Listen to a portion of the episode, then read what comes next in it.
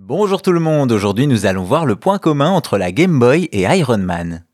D'un côté, on a un riche milliardaire devenu super-héros grâce à ses inventions, de l'autre, la portable de Nintendo qui a occupé les enfants des années 90 des heures durant. L'un comme l'autre sont extrêmement populaires et célèbres et on pourrait penser que la comparaison s'arrête là, mais la Game Boy a plus d'un tour dans son sac, notamment des armures. Nous sommes en 89 quand Nintendo sort la Game Boy qui, accompagnée par Tetris et Mario, sera un carton monumental. Cependant, malgré ses qualités telles que son prix, la durée de vie de ses batteries et un catalogue titanesque, la portable de Nintendo souffre de quelques points noirs. Parmi ceux-ci, le son et surtout l'image, un tout petit écran en nuances de gris propice aux reflets et sans rétroéclairage. Des constructeurs flairent alors le bon coup et on voit arriver différents accessoires comme des loupes ou des lampes. Mais ça c'est le début puisqu'après vont débarquer sur le marché des versions plus complexes de véritables armures pour la Game Boy. Full Armor Game Boy ou encore Game Boy Booster, les itérations sont multiples mais l'objectif est unique, faire la machine ultime.